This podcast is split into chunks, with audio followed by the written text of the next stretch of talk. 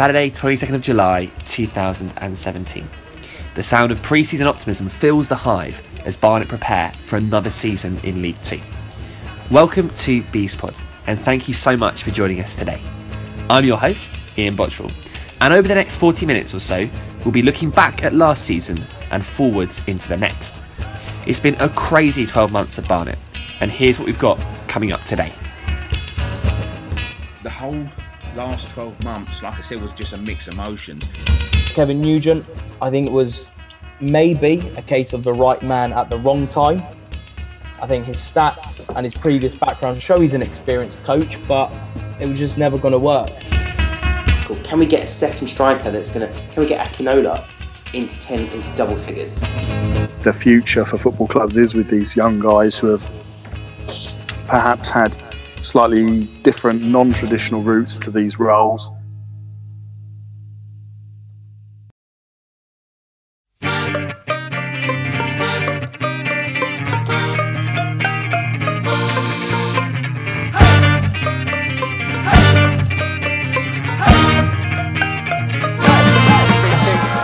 Rose. Great play by Pompey.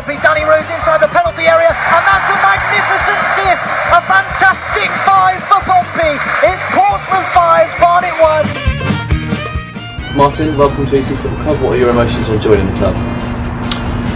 Uh, well, I'm excited. There's no doubt about that. Um, it's come in a very um, short space of time. Michael, thanks for joining us. It's been a strange weekend, no game, and then the manager's departure prior to that. How how has it been for you guys as players the last few days?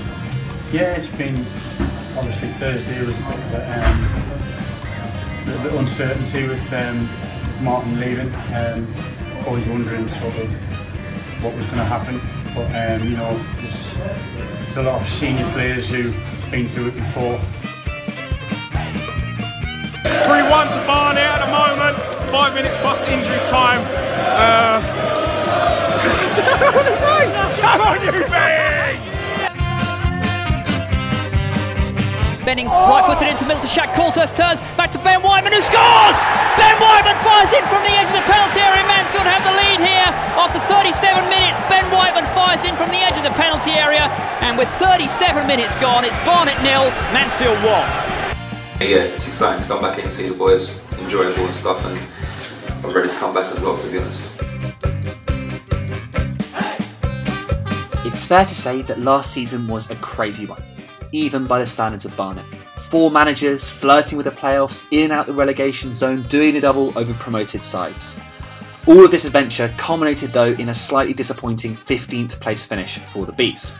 But to start with, we're going to go back 12 months. Martin Allen was still in charge and Barnet were ready to start their second season in the league following promotion in 2015.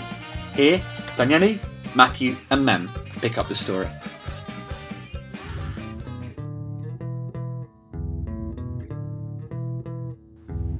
I think going into last season, we had had one year back in the Football League. I think with Martin Allen in charge back then, I was optimistic going into the season. He, I called it, uh, I nicknamed him the League Two Mourinho because he gets the job done that that is Martin Allen for you. He'll get results.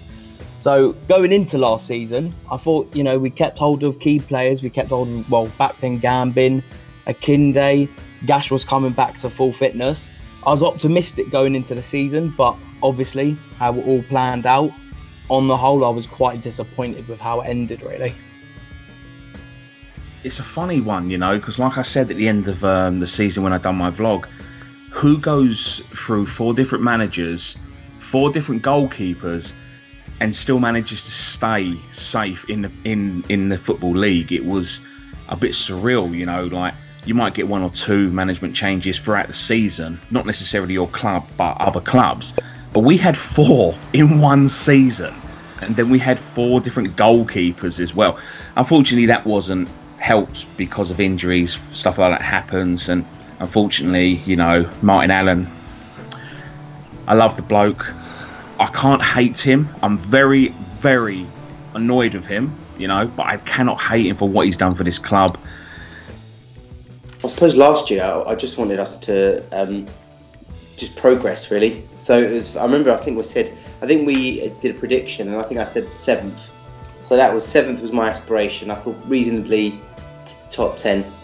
So, but then under Martin, I think we had quite a poor start, didn't we? And then, Martin, then all of a sudden it started to. Uh, he I think he had six games on uh, six games where we started picking up some points and going up the table. And then next thing you know, he's gone to Eastleigh. Uh, Eastleigh. That's right. For the fourth time, Martin Allen left Barnet, tempted away by a bigger salary at Eastleigh in the league below. Just as the team were picking up form, the manager left, and playoff hopes seemed to be dashed. Rookie management duo Henry Newman and Rossi Eames were appointed ahead of a busy festive season. They started well, but soon slipped back into the inconsistent form that had plagued Barnet all season. Um, I was positive, but initially I thought that Rossi was going to be the senior of the two, was going to be the lead, because um, you can't have two managers making joint decisions. And then when it was when it became clear that they would join, I just I could I got the hunch that there was going to be a problem there at some point, and it seemed to be all right. And then they sort of the, and then it just sort of we sort of hit a bit of a dip in form. I think results wise, again, were positive. I think the overall record was five wins in 12 matches. And when you consider that out those last five games they managed, they only won one at Morecambe. So if you think on ratio before that little blip, they had about 50% win ratio. So we were doing well. We were picking up results. We beat Plymouth, which was a positive. Martin had gone and taken certain players with him, and Rossi and Henry being clearly the money to spend to bring guys in, and you know there was quite a bit of an excitement. I think at that point that the players they were signing were either uh, kind of hot prospects, so to speak, from lower levels, and, and, and young guys above all. And then you had someone like Ricardo Santos coming from the division above, and it felt quite exciting. And certainly, I was quite swept along with it, and I suppose it's easier when you're within the club, perhaps, to um, to, to feel that way and then those kind of back-to-back wins in January where they beat um, one very very handsomely at Leyton Orient when they weren't terrible and beat Plymouth on uh, on, on, January second, and all of a sudden they're in the playoff places, and that felt like a great opportunity. And then I, th- I suppose we'll never truly know what went wrong from there, and that's the kind of disappointing aspect that the next appointment wasn't right with or who's to say it wasn't right? I suppose it didn't work out. You know, Kevin was given a very very short uh, time to kind of get his ideas on board and make it happen, and then you know he was out very quickly, and then it was back to Rossi, and it just felt like if there'd have been a bit more consistency in the management, perhaps um, they could have made the most of that opportunity, and I think that was a big disappointment for me. However, only our second season back in the Football League after a couple of years in the conference, and perhaps you know the bigger picture is that not very many years ago, I prior to finally dropping into the conference, it was kind of final escape, uh, final day escape, or great escape kind of every season. So the fact that we were never in relegation trouble and we were actually flirting with the right half of the table for once is a big positive in itself and kind of provides a launch pad for this season. So overall, there was disappointment, but I think only in the sense of football fa- of being a football fan and kind of getting swept along with everything, really. Despite some early positives, the team's form soon slipped. Henry Newman left the club in mysterious circumstances, and Tony Kleanthous moved to bring in a new head coach, Kevin Nugent. It looked promising on paper, but what happened next was nothing short of a disaster. I think, well, from from reading fans' comments uh, from where Nugent had come from, so Leyton Orient and other clubs like that, people were positive about him. He seemed like he had a good reputation. Although I thought it was odd at the time his appointment because we had given Rossi and Henry the uh, the, the cash stack during January. We were making massive signings. I never understood it really, even though we just went through that blip. We should never have gotten rid of the duo. We should have just kept them in there till the end of the season. With Henry, um, well, sorry, with Kevin Nugent, I think it was maybe a case of the right man at the wrong time. I think his stats and his previous background show he's an experienced coach, but it was just never going to work. although when you look at some of his results, I think he's unlucky. We we con- uh, we conceded the late equaliser against Portsmouth. Against Blackpool, we were 2 0 up. We drew that 2 2. Against Yeovil, we were about to win that. We conceded in the last minute. So, you know, if those three draws had gone into wins, he would have won four out of his 10, which wouldn't have actually been a bad record. So I just think, on the whole, although it was a bad spell and it got very toxic at the end when we were at Stevenage away, and the uh, the crowds are chanting Nugent out during the match. I mean, I, I remember Michael Nelson tweeting after the game saying fans have to stop this because you know how do you expect us to perform if we're hearing ma- uh, chants of the manager out? On the whole, you know, it didn't work. I feel sorry for Nugent because, like I said, if we hadn't have conceded those goals against Yeovil, Portsmouth, and uh, Blackpool, his record wouldn't have been too bad. So, again, maybe, like I said, a case of right manager at the wrong time. I was, you know, very, very critical of him. And if looking back on him, I guess you probably could say he was a bit unlucky. And I know it looks like I'm probably um, going back on myself of what I've said, but if you look at it, he did come in when it was a bit of a, a, a storm, you know, and he's come in to try and weather that. But I don't think what helped him was he's came in, he's thrown his weight around, he's annoyed the fans. Like I heard stories that he didn't get on with fans and everything, and you know it's difficult because then the players are like, "Well, hang on, who are you?" Even though he's in charge, yeah, and he obviously is the one that tells them where they play, how they play, etc., etc. It's difficult because they're like, "Well, we've been at this club for a long time. We've got a, um, a good unit. We're all friends, blah blah blah, etc. You've come in and you just rocked the boat. So why are we?" Gonna work hard for you if that makes sense if you don't treat us the way that we not necessarily deserve respect or deserve to be treated. But it was difficult because obviously Rossi's been with the club for a very very long time. He's got a lot of respect from everyone. He knows the players inside and out. So they was obviously wanting to play for him and then Nugent comes in and I just think it was a bit he didn't help himself but the situation wasn't great for him as well. And like I said he went nine games without a win, and then he got the the tenth. win. Sorry, he got the win on the tenth game against Cheltenham. But if you look back on that game, again, we wasn't great. I don't want to. I don't want to slate Kevin Nugent because I don't actually think, from what I saw of, of what he did, it was clearly evidence that he he had an idea and a plan. But I just don't think the players responded to it. Um, and I, I don't actually think you could see that he was a decent coach and he knew what he was doing. I just think that group of players didn't weren't playing for him. Um, and there was an element I thought as well. Some of the players, um, I think some of the players bottled it as well. That's another of my feelings on it. My gut instincts for the players didn't have the uh, didn't have the mentality to see, see uh, to, to push on. Whether it was the players or the coach, it just wasn't working. After one win in 11 games, Nugent was sacked, and Rossi was placed in charge until the end of the season. The Bees meandered their way through to the end, winding up in a disappointing 15th place and thinking about what might have been from those heady heights in January. So, will 2017 2018 be any different? Mem, Daniele, Tom, and Matthew start by assessing the number one man, Rossi Eames. Is he the man for the job for the Bees?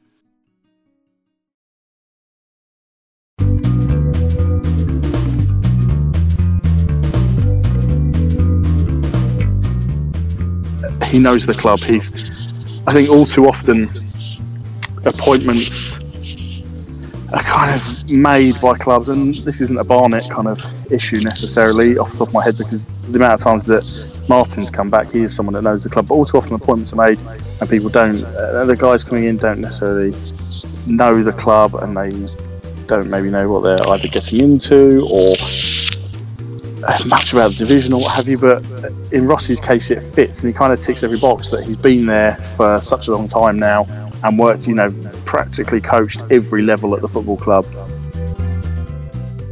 I'm not nervous because I know. Um, well, I, I, don't. I don't know it from the whole squad of 30 players, but I know from speaking to people that um, that know the players closely um, that there's a lot of them really like him, rate him. So that's the first thing. If you're dressing room people rate you, um, regardless of what, what, your experience is. Um, they respect him. Uh, there's a good team spirit, and we've got good professionals. Another thing. So I think that the, the, basis is there for Rossi to have a good season. I think the key to it is, is can he address the things that are falling out. And the, and the key to it is, is a lot of it is uh, managing the moments, managing the key moments in the games is the is going to be the big thing. I think from his first spell, we have to look at that. I think he's got the capabilities of being a very good manager. Like I said, uh, in total, five wins out of 12 in the first stint, nearly 50% ratio. So that, that's what we need if we're going to achieve the playoffs. I think with that first spell was really important. Those games would have given, given him an idea of uh, where we needed. It would have allowed him the chance to get better tactically, uh, in-game management. You know, are we going to be a counter-attacking team? Are we going to team play on the front foot? That's going to be really. I'll, I'll be really interested, intrigued to see how we, how what Rossi's team looks like, uh, what Rossi team, you know, or how they how they go go to win a match. If we finally got the right manager, have we got the right squad? Over the past few seasons, the Bees have really struggled to score goals from midfield. So, next up, I asked our team have we got the right players? Where do we need to strengthen? And do we have what it takes to push for the playoffs or beyond? It's a difficult one because I can see on paper, uh, and I think I've said I think I've said this before, is that when you when you build a team to to challenge, uh, you have to plan out ahead where you're going to get your goals from. A team a team in the playoffs needs to score at least 70 goals in a season, at least.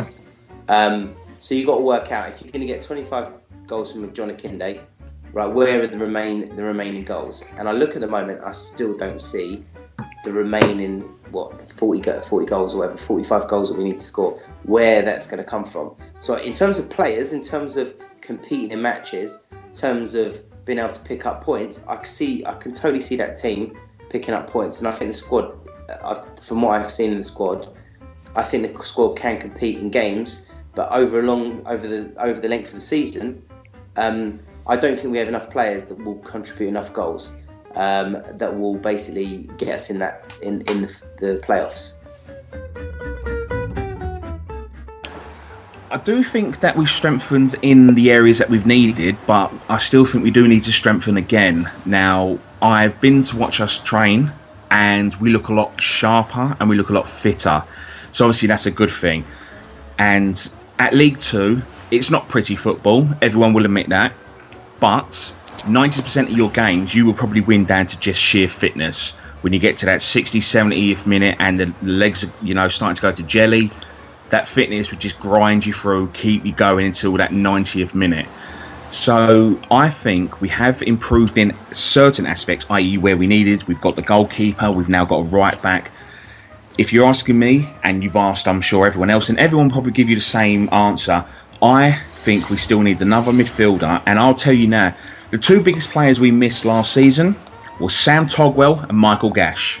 Sam Togwell, you you one who stuck his foot in. He wasn't afraid to get dirty, and I'm not saying the boys in the current squad are not afraid to do that, but I don't think we've got anyone like that. He was the one. He'll get stuck in, and we missed that as well as Michael Gash. He would not only create loads of chances for John, but he would crop up with about 10, maybe even 15 at a push goals to himself. And we missed that again. So I think we need another. If it's going to be a defensive midfielder, I think that's going to be that person, or a box to box, tough tackling one, and another striker. That's where I personally think we should be. Um, looking at the transfers that we had in January, when we signed Dan Sweeney, now he's a big boy and he came on. I remember his debut. He came on against Plymouth. We won 1 0. And we looked at him and went, wow, he is a unit. But we've not seen enough of him to see what kind of midfielder he is. Is he a creative midfielder, a bit like Jack? Or is he a tough tackling one like um, Togwell? You know, maybe even Curtis Weston in that situation. So I don't know if Rossi might try and save a couple of quid and turn him into that player because we've got a good squad. We just need to grow, if that makes sense, because we've got a lot of youngsters and they need to become men now. They've had a taste of first team football or football in general, shall we say, with League Two. They need to now grow with it and become a man.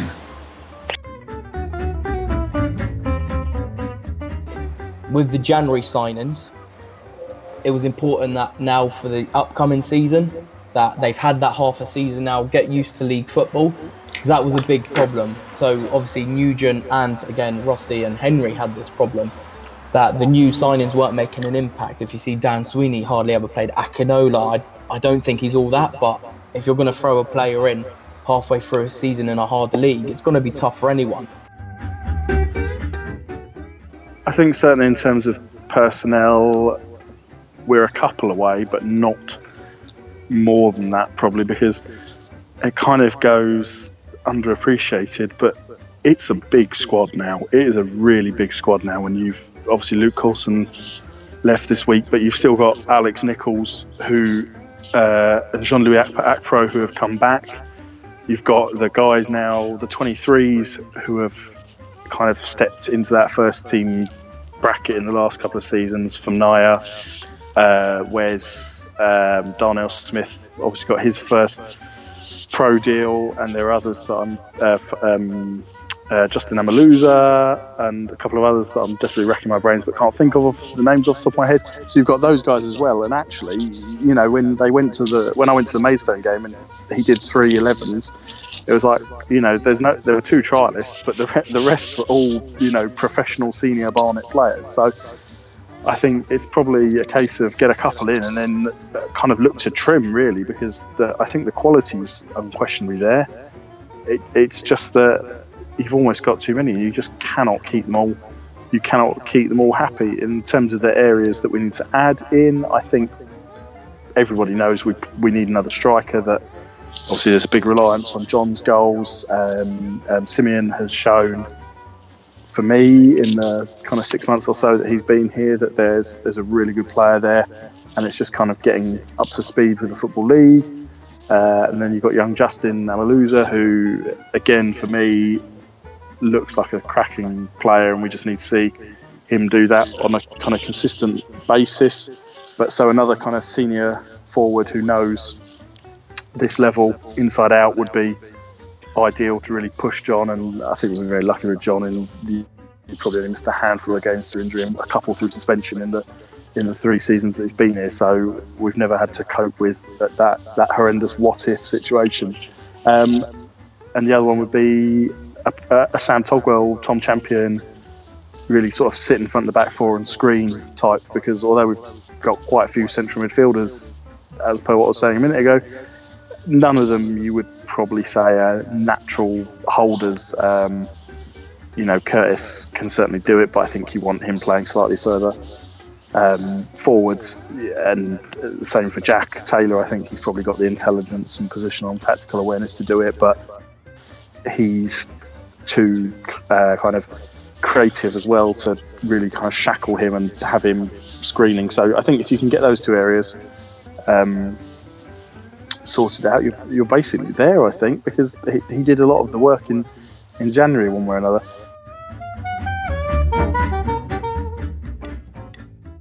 Finally, I asked our team to put their money where their mouth is. Where would we finish this season? Were our hopes of the playoffs wildly unrealistic? Could we expect a season of mid table or even relegation struggle? Well, this is what they said.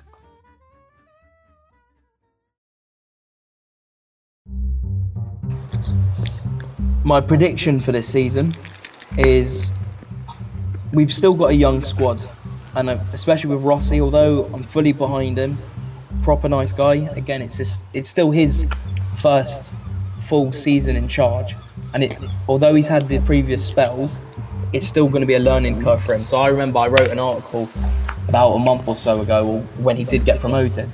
Uh, sorry, um, yeah, promoted to head coach. The thing that I've seen with Rossi is finding the balance between the youth and an actual first team players. Sometimes he's he he keep he's got the hope of just allowing the youth to finally spark to life in the match last season, Nana Kai, a lot of the times in matches he, he went missing, Rossi wouldn't react to that. So, although I think we've got the capabilities in the squad, because Rossi is his first season, still youngsters, and at, at the time of recording this, we, we're still lacking a, a second striker, really, a big name striker behind Akinde, and one or two more positions as well. We still haven't got a sign in. I think we I, I, I predict around mid-table, maybe lowish mid-table. Cool. Hope, but hopefully, if we do manage to get some signings, and so new people like Richard Brindley come into life, the squad stays fit, and we hit the ground running. I don't see why we can't make the playoffs or even even top three. I think our starting 11's but um, one of the best in the league at the moment. What we would, what, what we've seen in pre-season so far in the two games I've seen, how he's, how Rossi's trying to shape this team up and and what he wants from them. They've they've looked really kind of composed on the ball, patient. They've kept the ball well and waited for their opportunities. In that Swansea game, they, you know, they played a very smart game against Swansea. I thought, and once they, um, once they kind of calmed down, perhaps a little bit in possession in the in the first half, certainly, they they more than matched them. And you know, you'd say Swansea are a team that are kind of noted for for, for their um, ability on the ball and keeping the ball. And at Maidstone, I was probably even more impressed in the sense of it's it's a glorified kind of an open workout for the, the players, and they absolutely put their foot on Maidstone's throat from minute one. They were superb, and you know you can't get carried away in pre-season at all. And it's a team in the division below, but it's the team only in the division below. You know, 20 places at most probably separated them in terms of finishing positions last season. I think I think the I think the minimum expectation is mid-table. I think the key to it is, is, is like I said, managing the moments. So if we can manage the key moments, I think that then we, and, and, and we start and we, and we see an improvement in that area. Because a lot of last season, we didn't get smashed off all the park. Even under Kevin Nugent, we didn't get smashed off the park. We were competing in every single game. So this is a team that can compete in this division. It's the extra quality, it's the little bit of quality that's going to take. So if, I, if so, I'm looking for evidence when the season starts, and we have got players. We've got players with quality like Ruben Bover.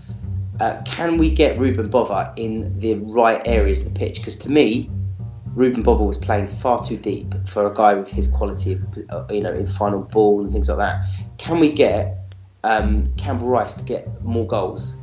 Um, can we get um, what's called? Can we get a second striker that's gonna? Can we get Akinola into ten into double figures? Can he get come like one thing I've noticed as well? Actually, this is something I noticed with my coach's hat on. Is there are a lot of players who look available um, when the balls when the when we have possession, but there's a difference between being available in an area where the defenders are quite happy for you to have the ball, or where you're being available in an area where you're going to hurt the defenders. And I feel that a lot of the positions that our players were taking up last year were in areas, safe areas where uh, where defenders are quite happy for them to have the ball in that area. And I think the key to it is, is that our players need to be be taking up more dangerous positions to get into more attack, into more goal scoring opportunities. And I think that that will be the key uh, this season, whether or not we make that that transition.